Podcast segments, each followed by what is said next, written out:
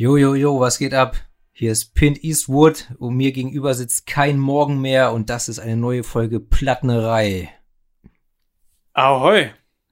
Ja, was soll ich sagen? Heute äh, geht's mal ein bisschen, bisschen in eine andere Richtung rein musikalisch, denn heute sprechen wir über was für ein Album?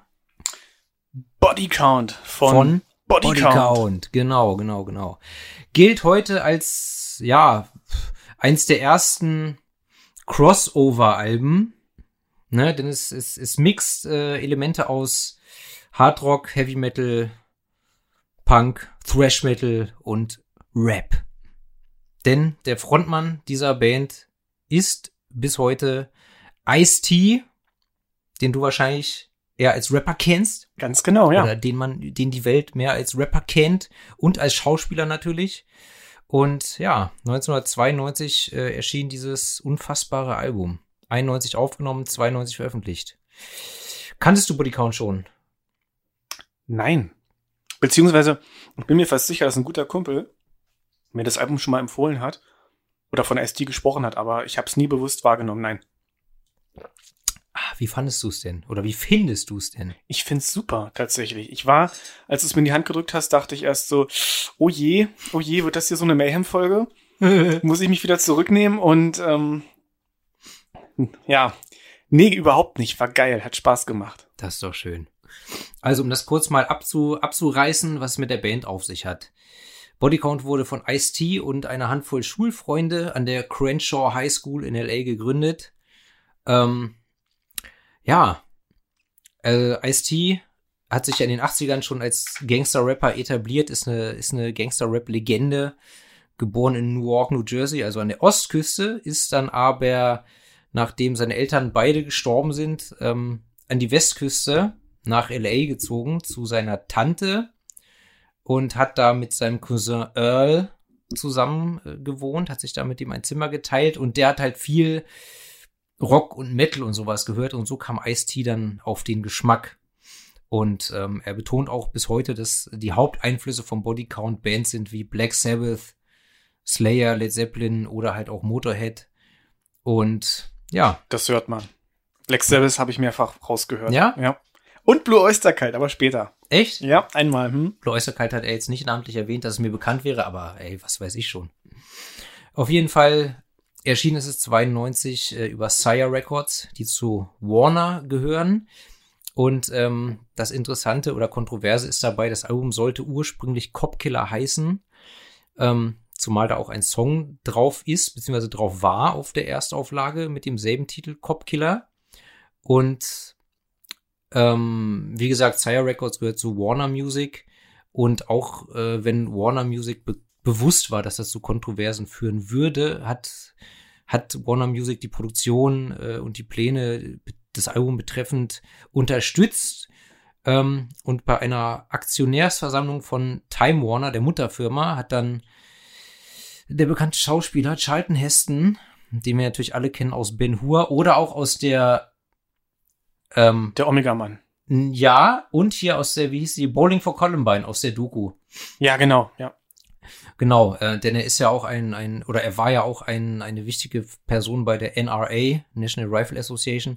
Auf jeden Fall war er Aktionär von Warner Music oder von Time Warner und ist dann bei einer Aktionärsversammlung äh, von Time Warner aufgestanden und hat Textzeilen aus den Songs KKK Bitch und Copkiller vorgelesen und hat halt gefordert, dass Warner Music Maßnahmen ergreift und diesen Schund nicht auf den Markt bringt. Da ist Warner so halb, halbherzig drauf eingegangen, äh, hat den Albumtitel geändert, so dass das Album dann eben nicht Cop Killer hieß, sondern Body Count, genauso wie die Band, aber hat an der Tracklist nichts geändert. Und ähm, diverse Polizeigewerkschaften, Jugendschützer und Politiker haben dann auch protestiert und gefordert, dass man das Album aus dem Verkehr zieht. Was jetzt nicht wirklich passierte, aber auf der Zweit- oder ab der Zweitauflage ähm, war dann das Cover ein bisschen geändert. Dazu kannst du ja gleich zwei Sätze sagen. Mhm. Und der, ja, der kontroverse Song Cop Killer wurde durch eine neue Rockversion des Ice-T-Klassikers Freedom of Speech ersetzt. Was hat's denn mit dem Cover auf sich, wenn wir schon dabei sind? Fangen wir mal an. Also gemalt hat's Dave Halili oder Lilei, das weiß ich nicht. Amerikanischer Illustrator, Grafikdesigner. Ich habe nicht viel zu dem gefunden. Ja, das zeigt einen schwarzen Mann mit einem Tattoo auf der Brust, auf dem Copkiller steht.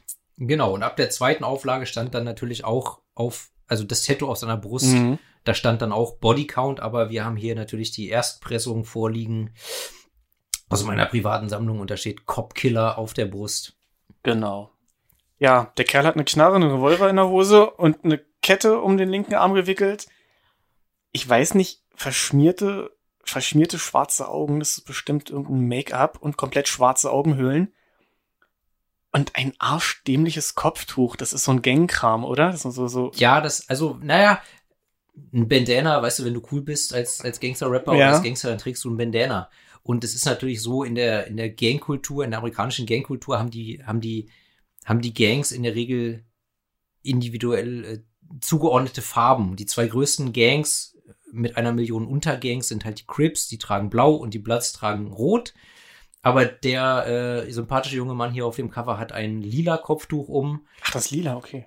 Ähm, ja, wo ich auch vermute, dass äh, Bodycount da eben jetzt nicht irgendwo so so so äh, Impulse setzen wollten oder irgendwas äh, anreizen wollten, dass man sie jetzt mit irgendeiner Band in äh, Band sag ich schon, Gang in Verbindung bringt. Aber es ist natürlich, es ist ein Gangster, es ist ein übertriebener Prototyp Gangster auf der Rückseite von dem Album. Äh, ich mach, ich mach mal auf, mal hier das Geräusch einer CD. Ja. Äh, eine Faust, die einen Revolver in der Hand hält und direkt auf den Betrachter richtet. Genau. Ziemlich cool. Glaube auch, das werde ich für unsere Zeichnung kopieren. Abzeichnen. If you like. Hätte ich Bock drauf. You can. Ist ein tolles, tolles Symbol, schöne Aussagekraft. Im Hintergrund sieht man verschwommen noch das Gesicht des Mannes, der die hält. Ja. Das, das ist übrigens von Vic Z. Da kann ich aber auch nicht mehr zu sagen. Ach so, guck mal eine an. Ja, nee, nichts ja, rausbekommen. Ist auf jeden Fall äh, ein legendäres Album und auch ein sehr ikonisches, legendäres Albumcover. Ja. Also, wenn du es einmal gesehen hast, vergisst du es nicht. Noch kurz was zur Besetzung, denn Bodycount haben äh, in ihrer Karriere nur zwei Alben in Originalbesetzung aufgenommen. Natürlich unter anderem dieses Debütalbum mit Ice-T als Frontmann, als Sänger, mit Ernie C. an der Leadgitarre und dann hat D-Rock die Rhythmusgitarre gespielt, Mooseman den Bass und Beatmaster wie Schlagzeug. Und da muss man dazu sagen, dass halt von dieser Originalbesetzung nur noch Ice-T und Ernie C. leben. Die anderen drei sind tot. Einer ist erschossen worden auf der Straße, ne? Genau, Mooseman wurde 2001, also 2001, 2001, so viel Zeit muss sein, wurde Mooseman erschossen. Beatmaster V ist 1996 schon an Leukämie gestorben, das heißt, er war dann auch schon auf dem dritten Album äh, nicht mehr dabei. Und D-Rock ist 2004 gestorben. Ich dachte immer bei einem Autounfall, aber ich habe gelesen, er ist an einem Lymphom gestorben. Das ist ja jetzt nicht so richtig true. Ja, aber ist Leukämie truer oder was? auf der Straße erschossen werden. Das ist true. Du bist geschmacklos. Jedenfalls ist dieses Album legendär und wie gesagt, eins von zwei in den Originalbesetzungen. Heute, ja, sind nur noch Ice-T und Ernie C übrig. Und Shawnee Sean und Shawnee Mac waren damals auch noch dabei als äh, Bodyguard, Bodyguard, beziehungsweise der eine äh, Shawnee Mac? Nee, ich glaube Shawnee Sean. Der macht so, der macht so Background Vocals und, und, und, und Samplergeräusche und so, der ist auch immer mhm. noch dabei.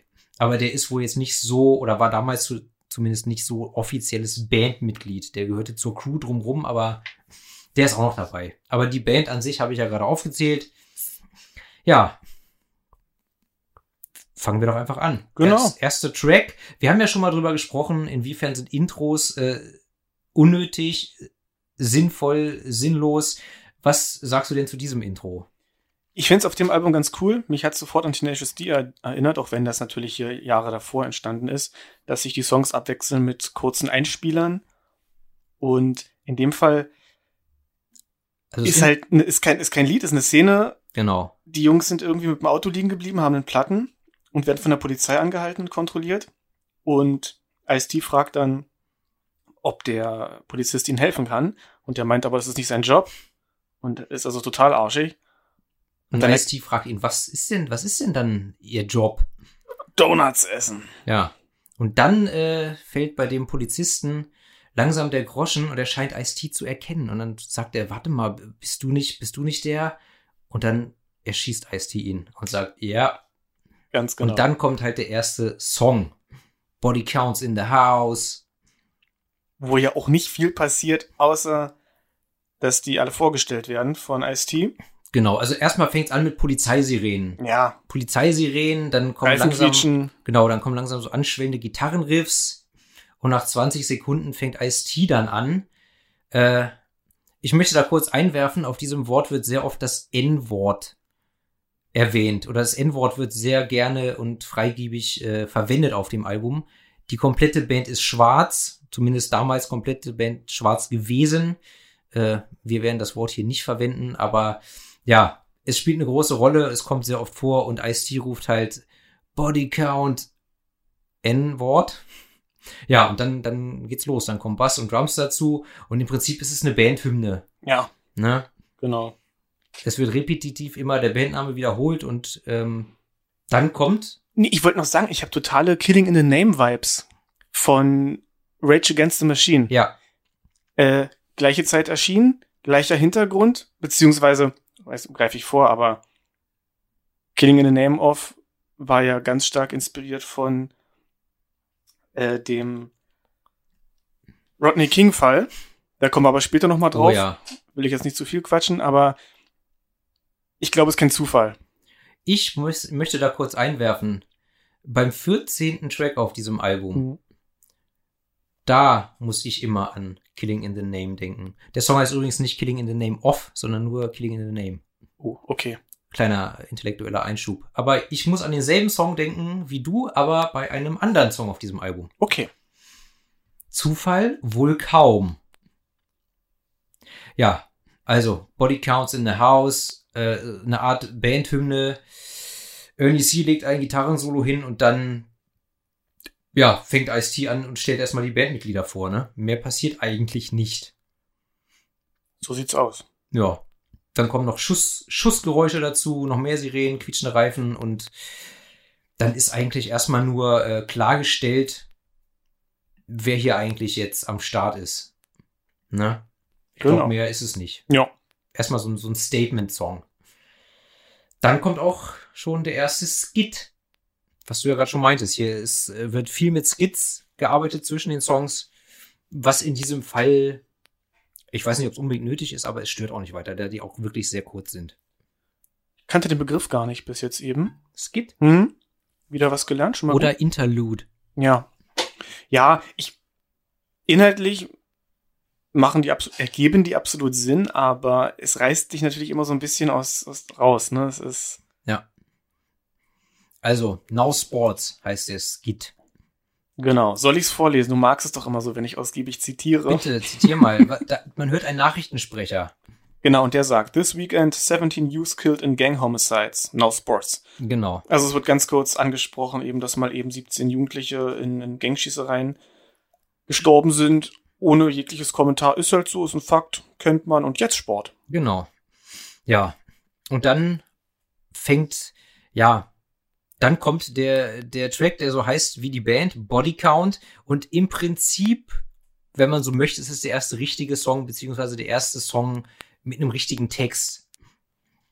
Ja, und äh, er beginnt, äh, er beginnt äh, mit den wunderschönen Zeilen God damn what a brother gotta do to get a message through to the red, white and blue. What I gotta die before you realize I was the brother with open eyes. The world's insane while you drink champagne and I'm living in black rain. Wo halt eben dieser, dieser, dieser Zwiespalt ähm, betont wird zwischen der, ja, quasi der, vielleicht der gehobenen oder zumindest der normal äh, privilegierten Gesellschaft, die im Zweifelsfall auch weiß ist und halt eben, ja, den, den Schwarzen in den Ghettos. Mhm. Ne? So wie gesagt, Bodycount, äh, die Jungs kommen alle aus, aus South Central Los Angeles ähm, und sind dementsprechend natürlich aus einer anderen sozialen Schicht. Und ich glaube, um diesen, diesen Zwiespalt geht's einfach letztendlich. Äh, Zieht sich wie ein roter Faden durch das Album, aber gerade in, in diesem Song und in diesen Zeilen natürlich äh, ganz ausdrücklich. Genau. Ja. Äh, der Anfang des Songs hat mich so ein bisschen an Stairway to Heaven erinnert. Weiß ich nicht, ob du es jetzt im Ohr hast. Also das ist ja dieses Spoken Word Intro. Und im Hintergrund, stimmt, im Hintergrund ist so ein bisschen Gitarrengeklimper. Ja, Das hat was von Stairway to Heaven. Das so ein stimmt. bisschen. Led Zeppelin. Genau. Da haben wir schon wieder. Ne? Led Zeppelin als Einfluss. Ja, Ja, finde ich, finde ich schön, so eine kleine Ne? Andeutung. das stimmt. Also in dem Song beschreibt Ice-T im Prinzip, dass er ja auch gerne in so einer schönen, heilen Welt leben würde, wo alle glücklich und zufrieden sind, aber er kommt halt aus dem Ghetto und da sieht die Realität ganz anders aus. Ne? Wenn du, wenn du schwarz bist und dich mit Rassismus und Polizeigewalt rumärgern musst und ja, ansonsten geht der Song auf jeden Fall äh, schön energisch nach vorne. Mhm. Ne? Ja, Ist ein guter Song, gibt aber noch bessere. das ist absolut richtig. Ja. Als nächstes ist Statistik, der nächste Skit oder das nächste Interlude. Was wird da mitgeteilt? Dass in diesem Moment mehr schwarze Männer im Gefängnis sich befinden als im College. Und, Ja. damit ich jetzt mal was sage, Bitte, das hat mich interessiert. Ich habe mal ein bisschen gegoogelt. bitte. Und das stimmt nicht. Ich habe einen Artikel in der Washington Post gefunden und die haben dann eben recherchiert und für 2015, auch wenn es ein paar Jahre danach ist, Dieses Album ist von, neun, von 1992. Hast du auch rausgefunden, wie es damals war? nein, aber zumindest in den letzten Jahren wohl war es nicht so. Okay. Da waren doppelt so viele Leute im College wie im Gefängnis. Aber das ist nur als rein, dass das eben so nicht stimmt. Aber was viel interessanter ist, dass noch einen Artikel gefunden von The Atlantic. Ähm, die Gesetze in den USA ist ja sowohl schwarzen als auch armen und vor allem kriminellen Menschen unglaublich schwer machen, überhaupt Zugang zum College zu haben. Hm. Während der Clinton-Regierung wurden ganz viele Gesetze erlassen, dass Leute, die mal irgendwie straffällig geworden sind oder mit Drogen zu tun hatten und da eben bestraft wurden äh, oder verurteilt wurden, dass die bestimmte soziale Vergünstigungen nicht mehr bekommen. Viele Colleges lassen dich überhaupt nicht rein, wenn du so eine Oh. Vergangenheit hattest. Mhm, Okay. Also will nur sagen, dieses Anprangern hier ist durchaus zu Recht. Okay. Bist halt, du bist halt äh, ein vielseitig interessierter Typ. Finde ich gut. Das sind ja Infos, wo ich ja mich gar nicht drum geschert habe jetzt, aber da hast du absolut. Nee, ist, ist doch super, dass wir das wir super. uns auch ergänzen können, eben weil ich ja weiß, dass du dich viel mehr mit der Band auskennst als ich. Es, es gibt ja auch, ähm, gibt ja auch die, diese Statistik, dass äh, von, also dass einer von 21 schwarzen Männern in den USA äh, mindestens einmal in seinem Leben im Knast sitzt. Mhm. Ist, die, diese Statistik ist aber auch äh, 25 Jahre her. Ja. Wer weiß, ob das heute immer noch so ist.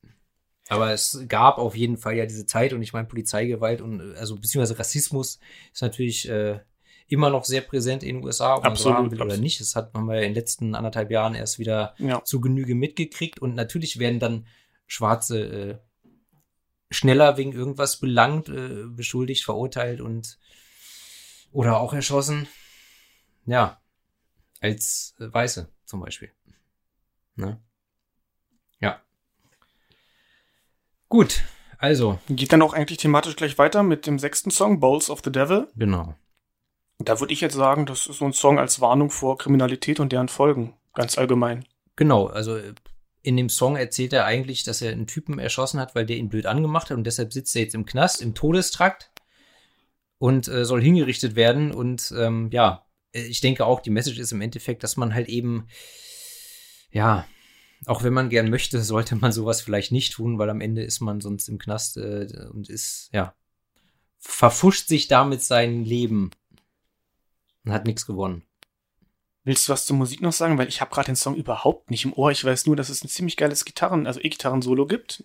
Na, es, es ist ein, es ist ein, soweit ich mich jetzt gerade entsinne, es ist auch ein relativ schnell, schneller Song, ähm, der gut nach vorne geht. Ähm, ich habe jetzt auch nicht so die Details, Details wirklich im Ohr jetzt. In Ordnung.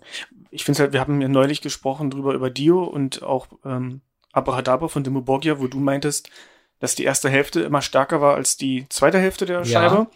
Und hier finde ich, dass die zweite Hälfte des Albums stärker ist. Okay. Oder zumindest ist mir mehr im Kopf geblieben. Im Ja. Ohr, im Ohr. Ja, ich, also, ich habe auch eher die Songs aus der zweiten Hälfte im Ohr, definitiv. Ja. Ja. Dann kommt wieder ein Skit. The Real Problem. Soll ich es vorlesen? Oder Du kannst doch einfach nur sagen, worum es geht. das Problem der Texte auf dem Album ist nicht die Angst der weißen Kinder. Halt, Warte mal, stopp. scheiße. Nee, ich muss mir das erstmal durchlesen. Ich kann es dir auch sagen. Oder mach du. Also in dem, in dem, in dem Skit geht es eigentlich darum, dass das wahre Problem nicht die Texte von Ja. schwarzen Musikern sind, die von weißen äh, Kids gehört werden, sondern das, worum sich die so, Eltern eher Sorgen machen müssen, ist, dass sich äh, die weißen Mädels, also die weißen Töchter, in schwarze Typen verlieben. Ne? Und das Ja. ist halt gleich der schöne Übergang oder die schöne Einleitung zu dem folgenden, äh, zu dem darauf folgenden Song KKK Bitch. Ja. Hast du dir dazu was aufgeschrieben? Ich habe mir dazu nichts aufgeschrieben, aber der Song ist sehr präsent, der ist, der ist wunderbar. Ist also der erste Song, wo ich so beim Hören so einen Moment innegehalten, Lyrics beim ersten Mal hören, die Lyrics vorgezogen habe. Habe ich das gerade richtig gehört? Ja, der ist schön schnell, der ist punkig, der ist, also der ist super. Es ist halt eine totale Verarsche vom Ku Klux Klan. Es geht darum, dass sich die Tochter vom, vom, vom Chef des Ku Klux Klans, dem Grand Wizard, in Ice-T verliebt. Ja. Und er sie halt einfach äh, backstage auf der Toilette rannimmt. Genau, Ja, und dann später auch mit der, mit der schönen Message, dass Bodycount, also der Band ist es völlig egal, welche Hautfarbe jemand hat. Selbst wenn sie vom Mars kämen. Schwarz, weiß, mexikanisch, asiatisch, vom Mars ist es egal. Bodycount lieben alle Frauen und ficken alle Frauen und es ist ihm egal, wem das nicht passt. Ne? Genau. Und ob der Vater der von dem Mädel äh, beim Ku Klux Klan ist, ist auch egal. Wie Manowar sagten, we give everybody the chance to remove their pants. So, das machen Bodycount auch. Nur in schwarz, quasi. Der, die zweite, der zweite Vers ist super.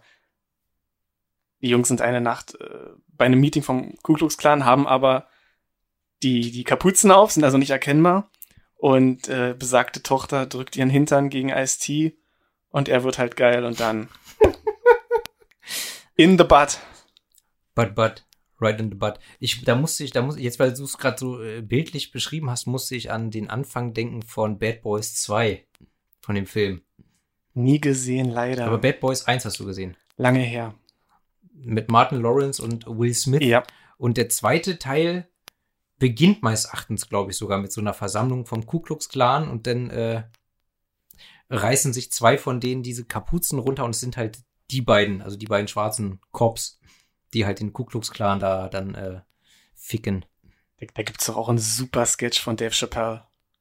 Wo, ist, wo er nicht selber ein Sprecher ist beim Ku, Ku Klux Klan Doch. und ein ganz hohes Tier gesehen. und dann nimmt er irgendwann die Kapuze ab Und, und, er ist blind? Kann er sein? ist blind. Er weiß nicht, dass er schwarz ist. Genau. Jetzt, wo du es sagst. Geil. Ja. Ja. Übrigens, wo wir jetzt gerade, wo ich gerade schwarz gesagt habe, äh, ich habe mich mal vor einer Weile mit beschäftigt, weil ich mir immer nicht sicher war, was man jetzt eigentlich sagen soll, politisch korrekt und was nicht. Möchtest du es wissen? Oder sprengt es jetzt den Rahmen? Wenn es nicht zu lange ist, sag's nee, mir. ich fasse mich.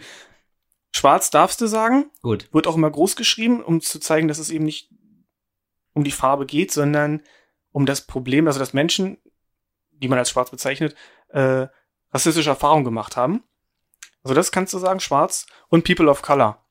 Ja. Während aber dunkelhäutig und dunkelhäutig und farbig soll man nicht verwenden laut Amnesty International, Okay. weil das sind Fremdbezeichnungen, die die Weißen zur Zeit des Kolonialismus den Schwarzen gegeben haben, während eben Schwarz eine Bezeichnung ist, die sich die Schwarzen eben selber gegeben haben. Okay, und wie gesagt, auf diesem Album wird sehr oft die N-Bombe gezündet, äh, die wir jetzt aber nicht zünden werden. Neunter Track ist wieder ein Skit, aber diesmal ein anderer, denn diesmal ist es ein instrumentaler Skit.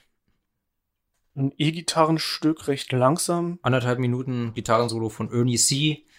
Ähm, auf, auf dem letzten oder vorletzten Bodycount-Album hat, äh, hat Ice-T auch gesagt, er hat äh, Bodycount eigentlich nur gegründet, damit sein Kumpel Ernie C. Gitarre spielen kann. Also der hat's drauf, das muss Ja. man sagen, ja. Also Ernie ist, Ernie C. ist auch einer, würde ich sagen, einer der unterschätztesten Gitarristen.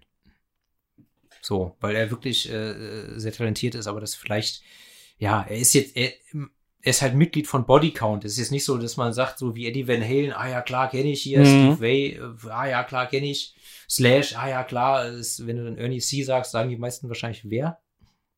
Ne? Aber wie gesagt, die Bekanntheit sagt nicht immer was über das Talent aus.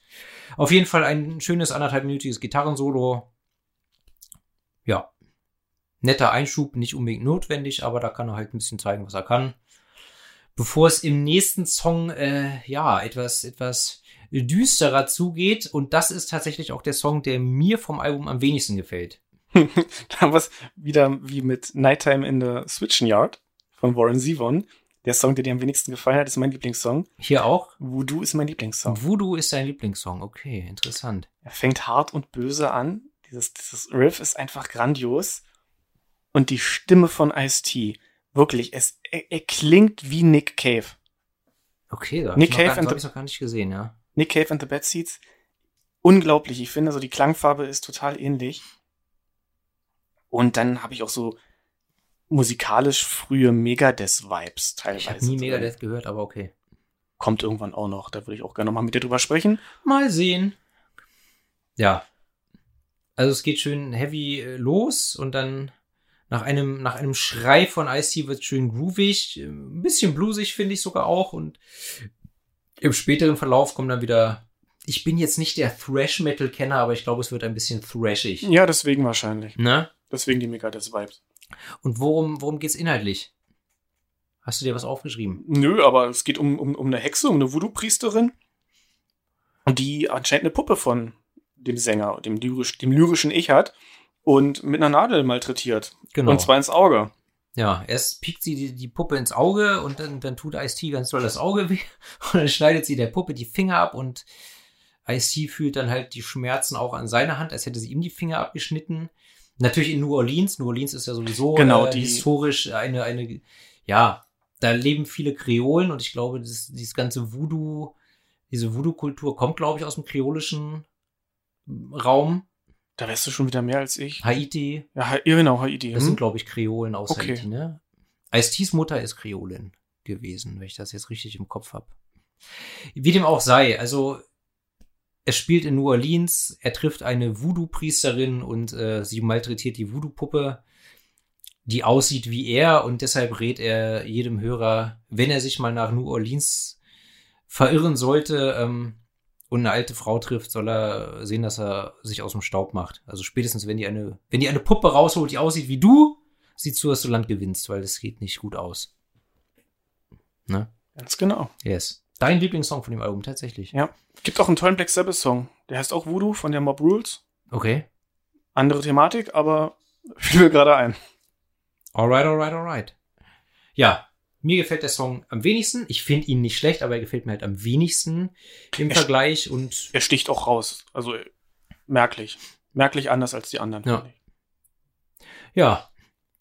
Dann kommen wir zum elften Track, The Winner Loses. Ein, ein Song, zu dem es auch ein Musikvideo gibt, ähm, was ich tatsächlich fast 30 Jahre lang nicht wusste. Jetzt weiß ich's. Ich auch jetzt. Ähm, ja, ich muss ganz ehrlich sagen, ich finde alle drei Musikvideos, die es zu Songs von diesem Album gibt, ja, verhältnismä verhältnismäßig belanglos. Also die Videos sind jetzt alle nicht so überwältigend, aber der Song ist super. Mhm. Ja, eine reine Ballade. Ja, wieder. Anti-Drogen-Song. Oder was heißt wieder? Der erste Song vorhin ging ja allgemein gegen Kriminalität. Genau, und hier geht's explizit gegen Drogen äh, und die damit verbundene Kriminalität auch, ne? Ja, vor allem speziell um Crack. Crack, Crack Cocaine war ja in den 80ern das große Ding in den, in den USA und an, bis Anfang der 90er wahrscheinlich auch noch. Äh, rauchbares Kokain, ne? Crack. Was du so in diesen Pfeifen rauchst. Genau. Ich muss wieder an Dave Chappelle denken. Tyrone, Tyrone Biggins. Tyrone Biggins. Mit dieser roten Mütze, immer ja, trockenen ich, ich weiß weißen. nicht, wie er heißt, aber ich weiß, wen du meinst, natürlich. Ist so geil, wo, wo er in, in der Klasse, vor, in der Schule vor der Klasse so, so ein Anti-Drogen-Speech macht und den Kindern haargenau sagt, wo sie es kriegen können. Und ah, das ist so göttlich. Naja, schön. Ja, es ist mit sechseinhalb Minuten der längste Song auf dem Album. Es ist eine schöne Ballade. Ähm, ja, und Ice-T erzählt im Prinzip von, von, von einem Kumpel, der süchtig nach Kokain ist und äh, ja, sich von ihm, von ihm halt immer Geld pumpt, ne, um sich äh, neuen Stoff kaufen zu können. So, und dann Ice-T ist ja aber nicht blöd, deshalb gibt er ihm irgendwann keine Kohle mehr und dann wird er halt immer verrückter und weil die Sucht immer schlimmer wird, dann wird er krimineller und dann äh, ja, am Ende, am Ende äh, geht er aber halt aufgrund seiner Sucht kaputt und er stirbt. Ja. That's, that's basically it in dem Song. Also Finger weg von den Drogen, möchte der Song damit sagen. Ne? Ich persönlich mag ja, ich mag ja schon Leute, die kiffen nicht. Aber harte Sachen, also noch weniger. Um nicht zu sagen, das ist äh, Dreck. Ja. Die wenigsten haben es unter Kontrolle, glaube ich. Also, meine, klar, viele testen es mal und lassen es dann, aber ja, ist ein Thema für sich. Ja, also Finger weg von den Drogen. Und jetzt zum nächsten Song. Und diesmal kommt tatsächlich kein Skit, sondern es kommt das erste Mal, Moment, davor war doch auch kein Skit, oder? kommt das erste Mal. Zwischen Voodoo und The Winner Loses ist auch kein Skit. Ach du dickes Ei, du hast absolut recht. Donner Knispel. Tschüss. Also, dann kommt direkt der nächste Song. Ja, ein, ein, ein Klassiker, ein Smasher, ein Gassenhauer auf jedem Bodycount-Konzert äh, äh, packt er die Menge. Es ist, es ist ein Song zum Mitgrölen. Ja. Hatte There goes the neighborhood. Hatte ich auch mehrere Tage in Ohrwurm immer mal wieder Das ist von. auch einfach ein Ohrwurm. Ja, der ist super. Kannst, kannst erzählen, was du willst. So, und pass auf, Jetzt kommt. das Intro, das Riff. Ich dachte erst kurz so, oh, Black Sabbath und dann, Moment. Cities on Flame von Blue Oyster Cult. Okay. Mich erinnert es immer an Foxy Lady von Jimi Hendrix, aber Yeah, Foxy. Wayne's World 2 war oh, das. mega. Best, Ah. eine der besten Szenen bei Wayne's World. Oder was Wayne's World? 2? Nee, das war der erste Teil. Ja, das war stimmt. erste das war der Teil, erste Teil. Im zweiten sie, Wo sie Teil. im Diner sind und Richtig. Äh, Garth, wie er seine Traumfrau sieht. Genau. Wo er dann später zu, zu Wayne sagt, Wayne, ich will dir mal was sagen, was sie über Frauen gelernt haben. Sie wollen, dass du kommst und sie dir holst. Genau. Sie lieben es. ja, ja. W wunderbar. Ja. Nee, Im zweiten Teil hat er sich in, ähm, ah Mann, die Blonde. Hm, ich Kim, weiß Kim genau. Basinger. Ja, genau. Kim Basinger. Die ihn dann noch überzeugen will, ihren Mann zu töten. Genau, und dann spielst du Jazz ab. Hast du was von Megadeth? Auf jeden Fall, Goes the Neighborhood. Das war's jetzt mit unserer schönen, beschaulichen Nachbarschaft. Ja.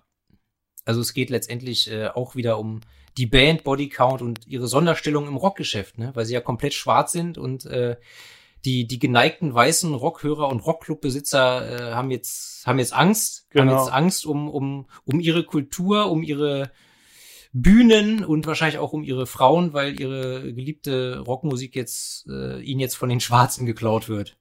Genau, Ja. also ich habe gefunden, es ist halt eine sarkastische Antwort auf Kritiker, Ja. gesungen aus der Sicht eines rassistischen weißen Rockers, der eben auch diese Fragen stellt in den ersten zwei Versen. Ja, aber wie du schon sagtest. Welche Fragen denn? Also wir, wir nehmen, es gab ja, das ist ja eine Single, dazu gab es ja ein Video und da gab es dann auch eine zensierte Version, was ja in den 90ern sowieso sehr beliebt war, auch bei Rap-Songs. Was, was, was, äh, wie sind denn die Zeilen in der zensierten Version? Here comes them fucking bad boys with their fancy cars. Who gave them fucking bad boys those rocky guitars? Genau. Who let them in the club? Did you make them pay? Who let them on the stage? Who's letting them play? Genau, und Bad Boys ist natürlich im, im hier auf diesem Album wieder äh, das N-Wort, was wir nicht benutzen. Ja, Und ihr bitte auch nicht. also letztendlich, letztendlich, äh, es ist ein Smasher. Ähm, nach an- 1,50, nach einer Minute 50 gibt's einen gewissen Break. Dann geht's etwas ruhig weiter. Da, da hat's mich an Black Sabbath erinnert, muss ich sagen. Ja, volle Möhre. Ähm, ja, ja, ja. So ein bisschen, ne, Black Sabbath, du mich. War das, war das, ist das, ist das, Ist das Iron Man? Ist das Paranoid? Woran erinnert mich das? Kann ich dir jetzt auch nicht sagen. Also es hat bei mir nicht direkt Klick gemacht, dass ich gesagt hätte, das ist es, aber Aber auf jeden Fall, es ist Black Sabbath-mäßig. ähm, Und dann erklärt Ice-T halt, dass er und Bodycount jetzt, jetzt hier sind und nicht wieder weggehen und jeder, dem es nicht passt, der kann seinen Schwanz lutschen.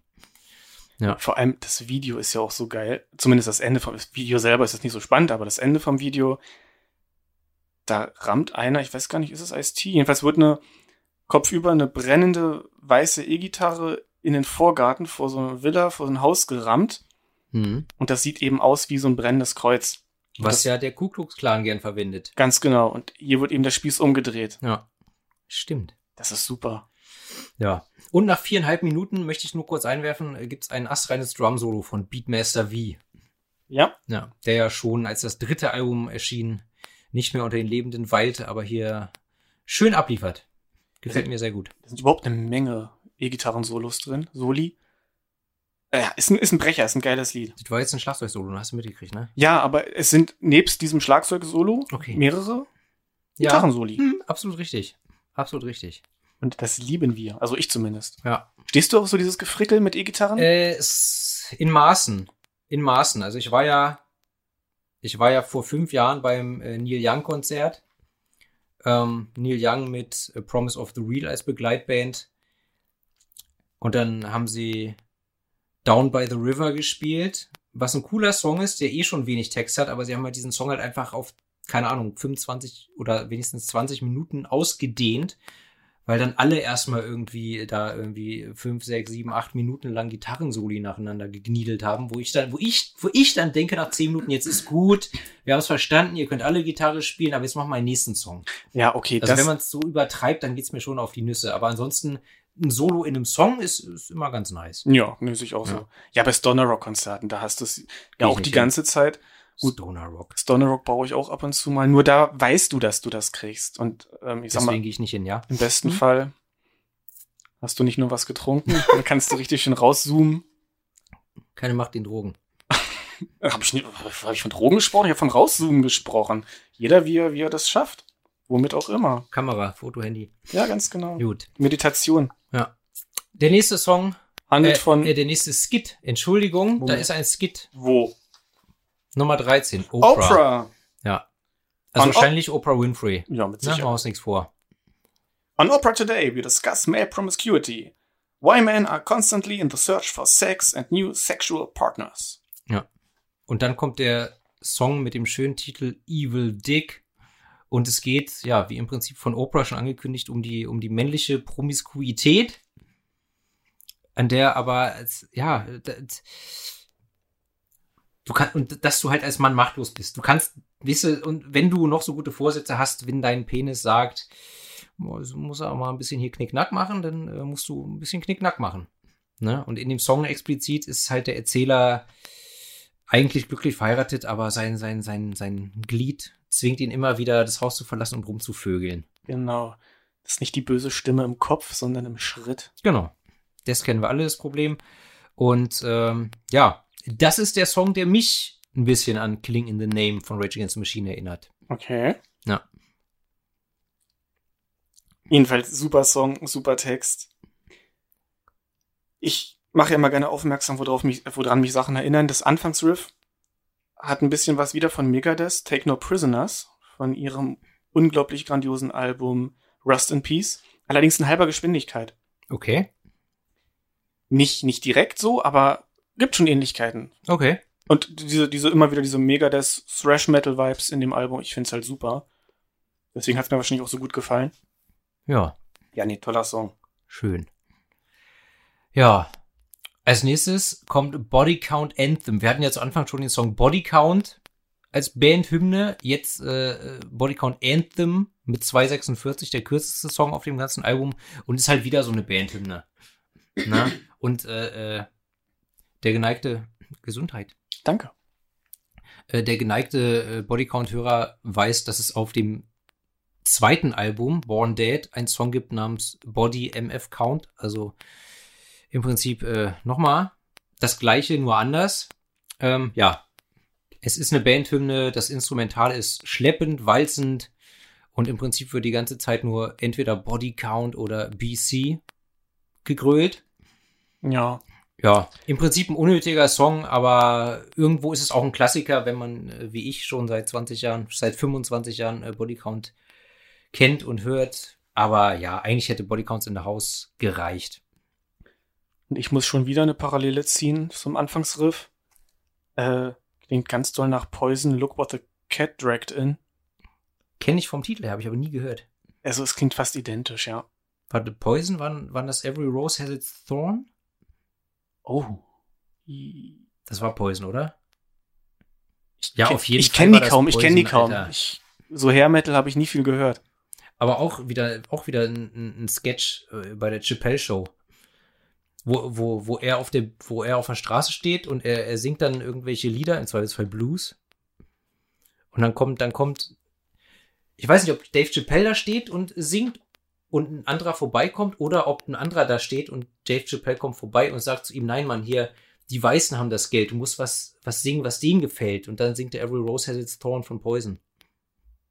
Nee, schade, nee? kenne ich nicht. Musst du mal nachgucken. Findest Mach ich. bestimmt im Internet irgendwo.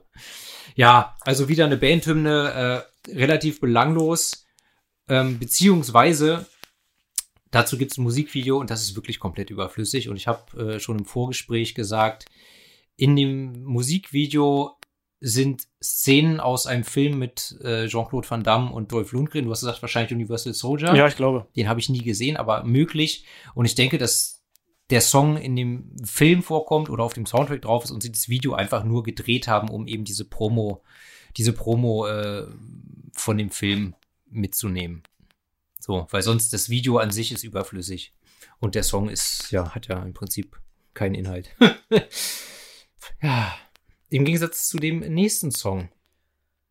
Der hat's in sich. Mama's Gotta Die Tonight. Der hat's in sich. Also musikalisch ist er auch klasse. Sehr intensiv und, und auch, auch düster. Ja, und inhaltlich geht's mal wieder um Rassismus. Ganz genau. Und diesmal um die rassistische Mutter, die ihrem Sohn Rassismus beibringt und damit mit diesem Gedankengut großzieht und als er eines Tages mit einer weißen Freundin nach Hause kommt, genau. schlägt sie ihn. Genau, also die Mutter schlägt ihn. Genau. Was er so, so eine Weiße mit nach Hause bringt und dass, dass sie ihm doch schon immer klar gemacht hat, dass man Weißen nicht trauen darf und die sind böse und hinterhältig und was weiß ich was. Und da merkt er dann, dass sie eine böse Frau ist. Genau, und dann fängt er an, seine Mutter zu hassen. Und das Ganze gipfelt darin, dass er was tut? Sie umbringt, beziehungsweise er kauft Feuerzeug, Benzin, gießt es um ihr Bett und zündet ihr Bett an. Aber da wacht sie ja auf. Genau. Und dann muss er es zu Ende bringen mit seinem Baseballschläger. Genau. Dann schlägt er sie mit dem Baseballschläger tot. Ähm, er schlitzt, schlitzt ihr noch den Hals auf oder irgendwas? Oder er sticht sie noch ab? Nee, er schlägt sie tot mit seinem Louisville Slugger, das ist ein Baseballschläger. Louisville Slugger, ja, ist ein Baseballschläger, genau. Ja. Und dann geht er in die Küche und holt das handliche Tranchiermesser, was genau. sie nur an speziellen, für spezielle Gelegenheiten verwenden. Also ja. Wahrscheinlich Thanksgiving. Hier, glaube ich, auch gesagt. Genau, ja. Ja, und, und dann, bitte? Dann zerschneidet er sie und ja. dann sagt er, dass er mit ihr ja eine Weltreise machen will. Habe ich es richtig gelesen? Weltreise? Ja, auf jeden Fall fährt er dann kreuz und quer durch die USA und verteilt ihre Leichenteile halt übers Land. Genau, I, I took some, some of her around the world. Und dann zählt er allerdings verschiedene US-Bundesstaaten auf. Genau. Und, ja. ja. Also er kennt, seine Mutter ist eine böse Rassistin und deshalb äh, fängt er an, sie zu hassen, bringt sie um, zerstückelt sie und verteilt dann die Leichenteile all over the place. Ja. Also an sich eine gute Antirassismus-Botschaft, sehr drastisch dargestellt. Genau. Künstlerische Überzeichnung, aber an sich damit super. Also äh, bleibt der haften. Sowas, ja, sowas ja, merkt man sich ja. Das klar, gerade weil es so drastisch ist, ne? So. Ja, vor allem, wenn man sich überlegt, dass dann politisch die Druck gemacht haben, dass Copkiller nicht gespielt werden sollte. Aber der Song hier war anscheinend in Ordnung. Stimmt. Also. Ne? Zumindest ne? wurde er jetzt nicht explizit irgendwo erwähnt. Ja. Und damit bist du schon fast bei dem letzten Song, denn jetzt kommt noch ein kurzer Skit. Ähm, und da, das finde ich auch interessant, weil Ice-T da Out in the Parking Lot heißt der Skit und Ice-T macht eine direkte Ansage an, an das LAPD, das Los Angeles Police Department, ähm, und erklärt ihnen, dass er halt gerne einen Polizisten erschießen würde. äh, oder jeden Polizisten gerne schießen würde, der schon mal jemanden schlecht behandelt hat wegen der falschen Hautfarbe, falschen Frisur, falschen Klamotten oder des falschen Musikgeschmacks. Was natürlich, das ist sowieso auch jetzt, wir kommen als nächstes dann zum Song Cop Killer und das ist ja sowieso auch das Ding, dass Ice-T schon Anfang, Mitte der 90er oder schon Anfang der 90er äh, bei New Jack City hat er schon einen Polizisten gespielt und sowieso hat Ice-T in seiner Film- und Fernsehkarriere immer entweder Gangster gespielt oder noch häufiger Polizisten. Er spielt bis heute bei äh, äh, hier Law and Order oder? Special Victims Unit spielt er auch äh, einen Polizisten. Nie gesehen, okay. Ne, was natürlich auch in einem gewissen, in einem gewissen, gewissen Widerspruch steht jetzt zu, ja, im Prinzip der ganzen Message von diesem Album. Und insbesondere von dem letzten Song, der da heißt Cop Killer. Ja, ein ziemlich punkiger Song. Ja, absolut. Schnelle Nummer, fetzt.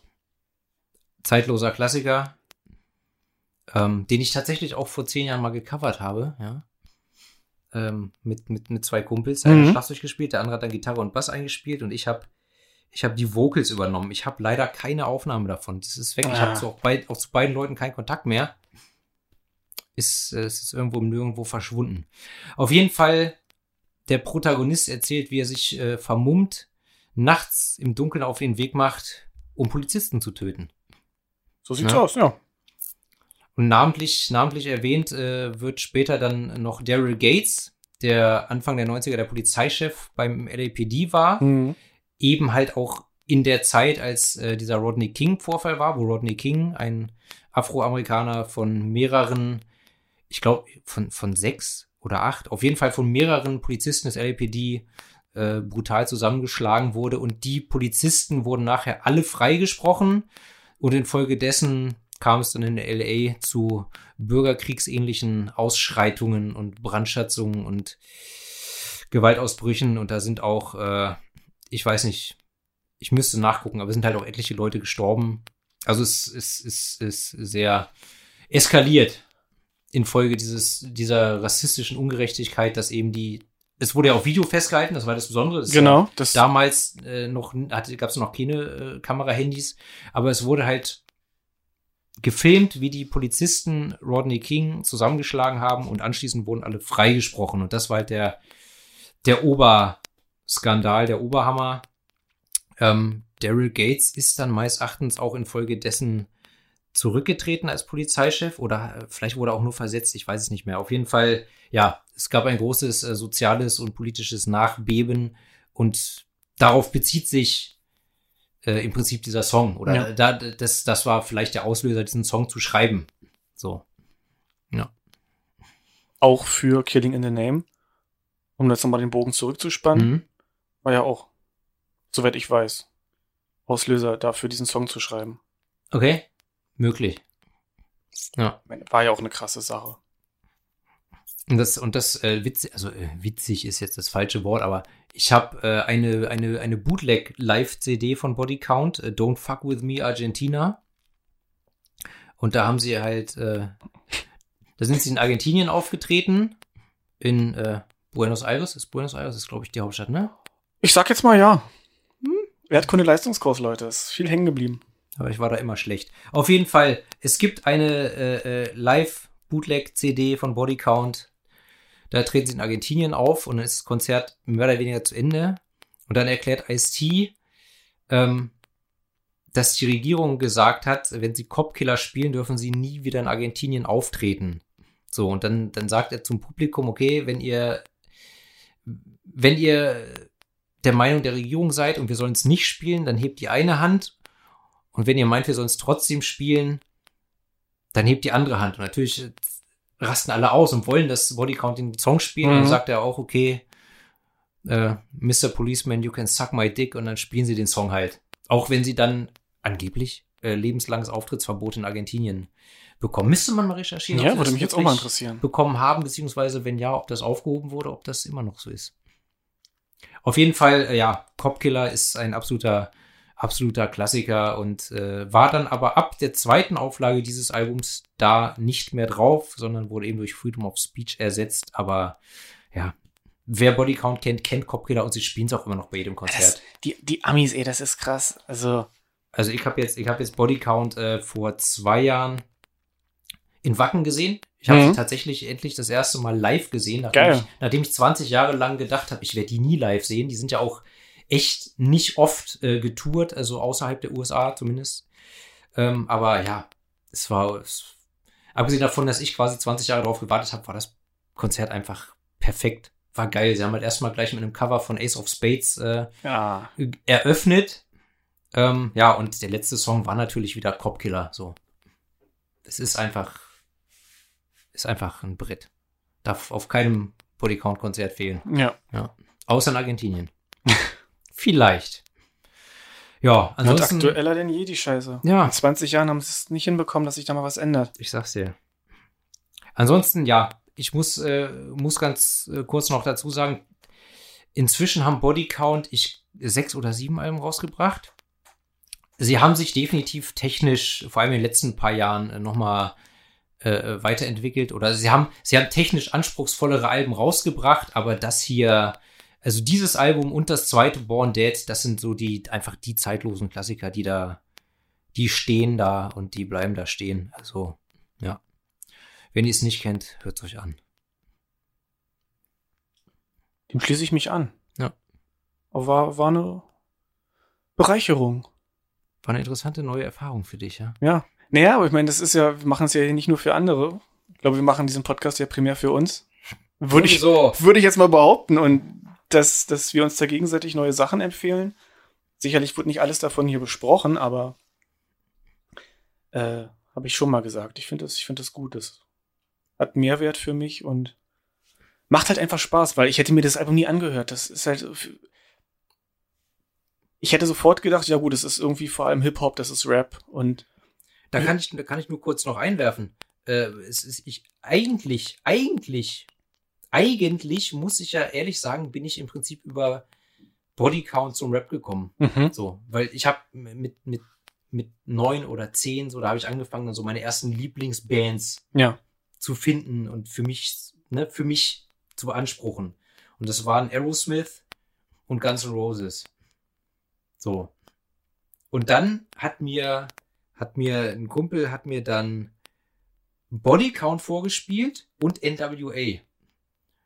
So, und Ice-T und Ice Cube. Und äh, ich, Ice-T, Ice Cube, NWA und so, da bin ich, da bin ich da noch nicht mit warm geworden, aber ich fand Body Count geil. Wie auch, wenn die alle Eis heißen. Chapeau.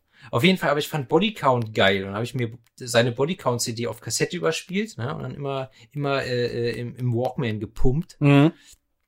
und ich fand Bodycount halt geil und dann habe ich so ein zwei Jahre später dann habe ich angefangen weil Ice-T ja ein Rapper ist dann habe ich angefangen auch mal ein bisschen Rap zu hören und Ja. so kam ich dann zum Rap bis ich dann bis ich dann ja 20 na okay 20 Jahre vielleicht nicht, aber 15 Jahre war ich auf jeden Fall auf dem Rap-Film hängen geblieben. Aber ich habe immer auch Rock und Metal und Zeug gehört. Aber wie gesagt, eigentlich war Bodycount mein, meine Initialzündung, um mich auch mit Rap zu beschäftigen. Ja. Was ich dazu noch sagen wollte, hatte ich jetzt auch gelesen, die Polizei und die Politiker haben damals, als es eben um diesen Song und die Band ging, das immer als Rapmusik bezeichnet, was es ja de facto nicht ist. Nö, ist Aber es nicht. es ist natürlich, passt super und in dieses Bild, was die schaffen wollten von die bösen Schwarzen, die böse, böse Musik. Bei, bei Metal und, und Rock hätte man das nicht so miteinander verbunden, aber das ist halt eine bewusste Wortwahl einfach auch gewesen, Na klar. über diese Musik halt als, als Rap und Hip-Hop zu sprechen und Ja, klar. Und ich meine, das, das kam, das kam jetzt, das kam halt 92 raus, weißt du, da, da lag NWA in den letzten Zügen oder war äh, gerade frisch aufgelöst, aber war natürlich noch präsent mit so Songs wie Fuck the Police und sowas. Und äh, die halt auch einfach explizit gegen die Polizei äh, sich ausgesprochen haben, aber halt eben auch gegen Rassismus, beziehungsweise diesen Rassismus innerhalb der Polizei und so weiter, weil sie selber damit immer konfrontiert waren als Schwarze aus dem Ghetto. Ne? Und so ähnlich ist äh, die, die, die, die Intuition ähm, wohl bei Bodycount auch. Denke ich. Ach so, und dass das deshalb dann die, die, die Polizei, äh, die Kritiker, die Politiker damit so in einen Topf geworfen haben. So, Ja. Weil die das so noch präsent hatten auf dem Schirm, Mhm. diese ganze Kontroverse mit, äh, mit, mit NWA und den bösen Gangster-Rappern und jetzt ist da ein Rapper, der macht jetzt zwar Rockmusik, aber komm, ist immer noch Ja, ein. Rapper, also wir packen es in die gleiche Schublade. Intention war das Wort. Das Wort habe ich gesucht. Siehst du? Aber wir, wir wissen, was du meinst. Ja. Ja. Und in Deutschland So. haben wir die Rass Und in Deutschland haben wir die Rassismus-Scheiße auch bei der Polizei. Die, die Einzelfälle, ne? Ja, aber bestimmt nicht so schlimm wie in den USA. Sag ich, ich, ich denke ich, denke ich. Naja, ich war jetzt gerade mit dem Einzelfall halt diese Sache, ne, dass es eben nicht nur Einzelfälle sind, sondern Ja, das sowieso nicht. dass man anscheinend hier, sei es Feuerwehr, sei es Spez Kommando Spezialkräfte, Polizei, dann eine Menge strukturellen Rassismus hat. Also aktuelle Sache und ich weiß nicht, was ich damit sagen will. Leute, seid keine scheiß Rassisten. Punkt. Ja. So, jetzt einmal kurz durchatmen. Was trinken wir denn? Haben wir gar nicht drüber gesprochen. Bier. Ich trinke ein 75er Porco Rosso de la Chanson. Ah, Nee, ich trinke auch ein alkoholfreies Bier. Wir müssen den klaren Kopf behalten. Chateau de Stromberge. Oh, oh. Hm, den 82er, ganz was Feines. Aber eigentlich Ah. müssten wir uns auch mal wieder bei einer Folge dann so richtig schönen Whisky hinter die Binde kneten. Machen wir nächstes Mal. Nächstes Mal. Nächstes Mal werden wieder Helme lackiert. ah, so, hast du äh, diese Woche, hattest du ein Album der Woche diese Woche? Abgesehen natürlich von Bodycount. Ja, hatte Ja? ich, hatte ich tatsächlich. Ich immer, immer so ein bisschen einen Mix gehört. Ich habe hier von äh, EMP, Iron Maiden, Brave New World. Das Album finde ich richtig geil. Kenn ich gar nicht. Es wird, glaube ich, von vielen, es ist ja immer so, wenn ich irgendwie ein Album habe, dann ist es ganz oft eins, was von der Mehrheit der Fans nicht so toll gefunden wird. Und Brave New World ist für mich mein Lieblingsalbum von den Jungs. Okay. Und da möchte ich mit dir auch irgendwann drüber sprechen. Warne ich dich schon vor? Okay. Das heißt, ich äh, wende mich an EMP und besorg's mir. Du kannst dich auch an mich wenden. Alles klar. Ja. Und bei dir? Oh Gott, was habe ich denn, was habe ich denn diese Woche gehört? Habe ich mein iPod hier irgendwo liegen? Nee. Ähm. Boah, was habe ich denn diese Woche so gehört? Ich habe ich hab ziemlich, ziemlich viel querbeet gehört. Was habe ich denn zuletzt gehört? Ich kann auch nicht mehr denken, Alter. Bestimmt irgendwas mit Black Metal. Du hörst viel zu viel Black Metal. Das verfärbt deine Seele. Du wirst in die Hölle kommen. Du lebst fern von Gottes Licht. Ah, nein, ich habe diese Woche, also äh, das stimmt alles, was du sagst, aber ich habe tatsächlich geil. Ich habe diese Woche äh, habe ich mir Carnival of Excess von Gigi Allen Habe ich gesehen. Ich, Gigi Allen hat doch immer so kranke Scheiße auf der Bühne gemacht, oder? Ja, Ich habe von dem noch nie irgendwas gehört. Ich weiß nur, dass er ans Publikum gepisst hat und. Du hast noch nie Musik von dem gehört? Nein, Ich, äh, wir hören uns gleich noch mal kurz was an. wir pissen uns gleich noch gegenseitig voll, okay. Nein, du bist krank. Du bist einfach nur widerwärtig und krank. Also Gigi Allen, Carnival of Excess, habe ich mir äh, mehrfach gegeben diese Woche. War geil. Aber nur ganz kurz, Musikrichtung in etwa? Was ist das? Mm, Rock. Okay. Kann ich mir was drunter vorstellen? Weißt du, Rock, wenn, dann, wenn du hörst Rock, dann weißt du, woran du bist. Absolut, ist so schön spezifisch aus. Ist wie mit Metal. Ja. Ja. In diesem Sinne, hört euch Gigi Allen an. Äh, da kann ich auch die Doku Hated sehr empfehlen. Übrigens von dem Filmemacher, der dann äh, viele Jahre später die Hangover-Filme gemacht hat. Auch ein großer Danzig-Fan, der Mann. Also, Danzig, Gigi Allen, Iron Maiden, Body Count, hört's euch an. In diesem Sinne. We are here. Yo, macht's gut. Uh.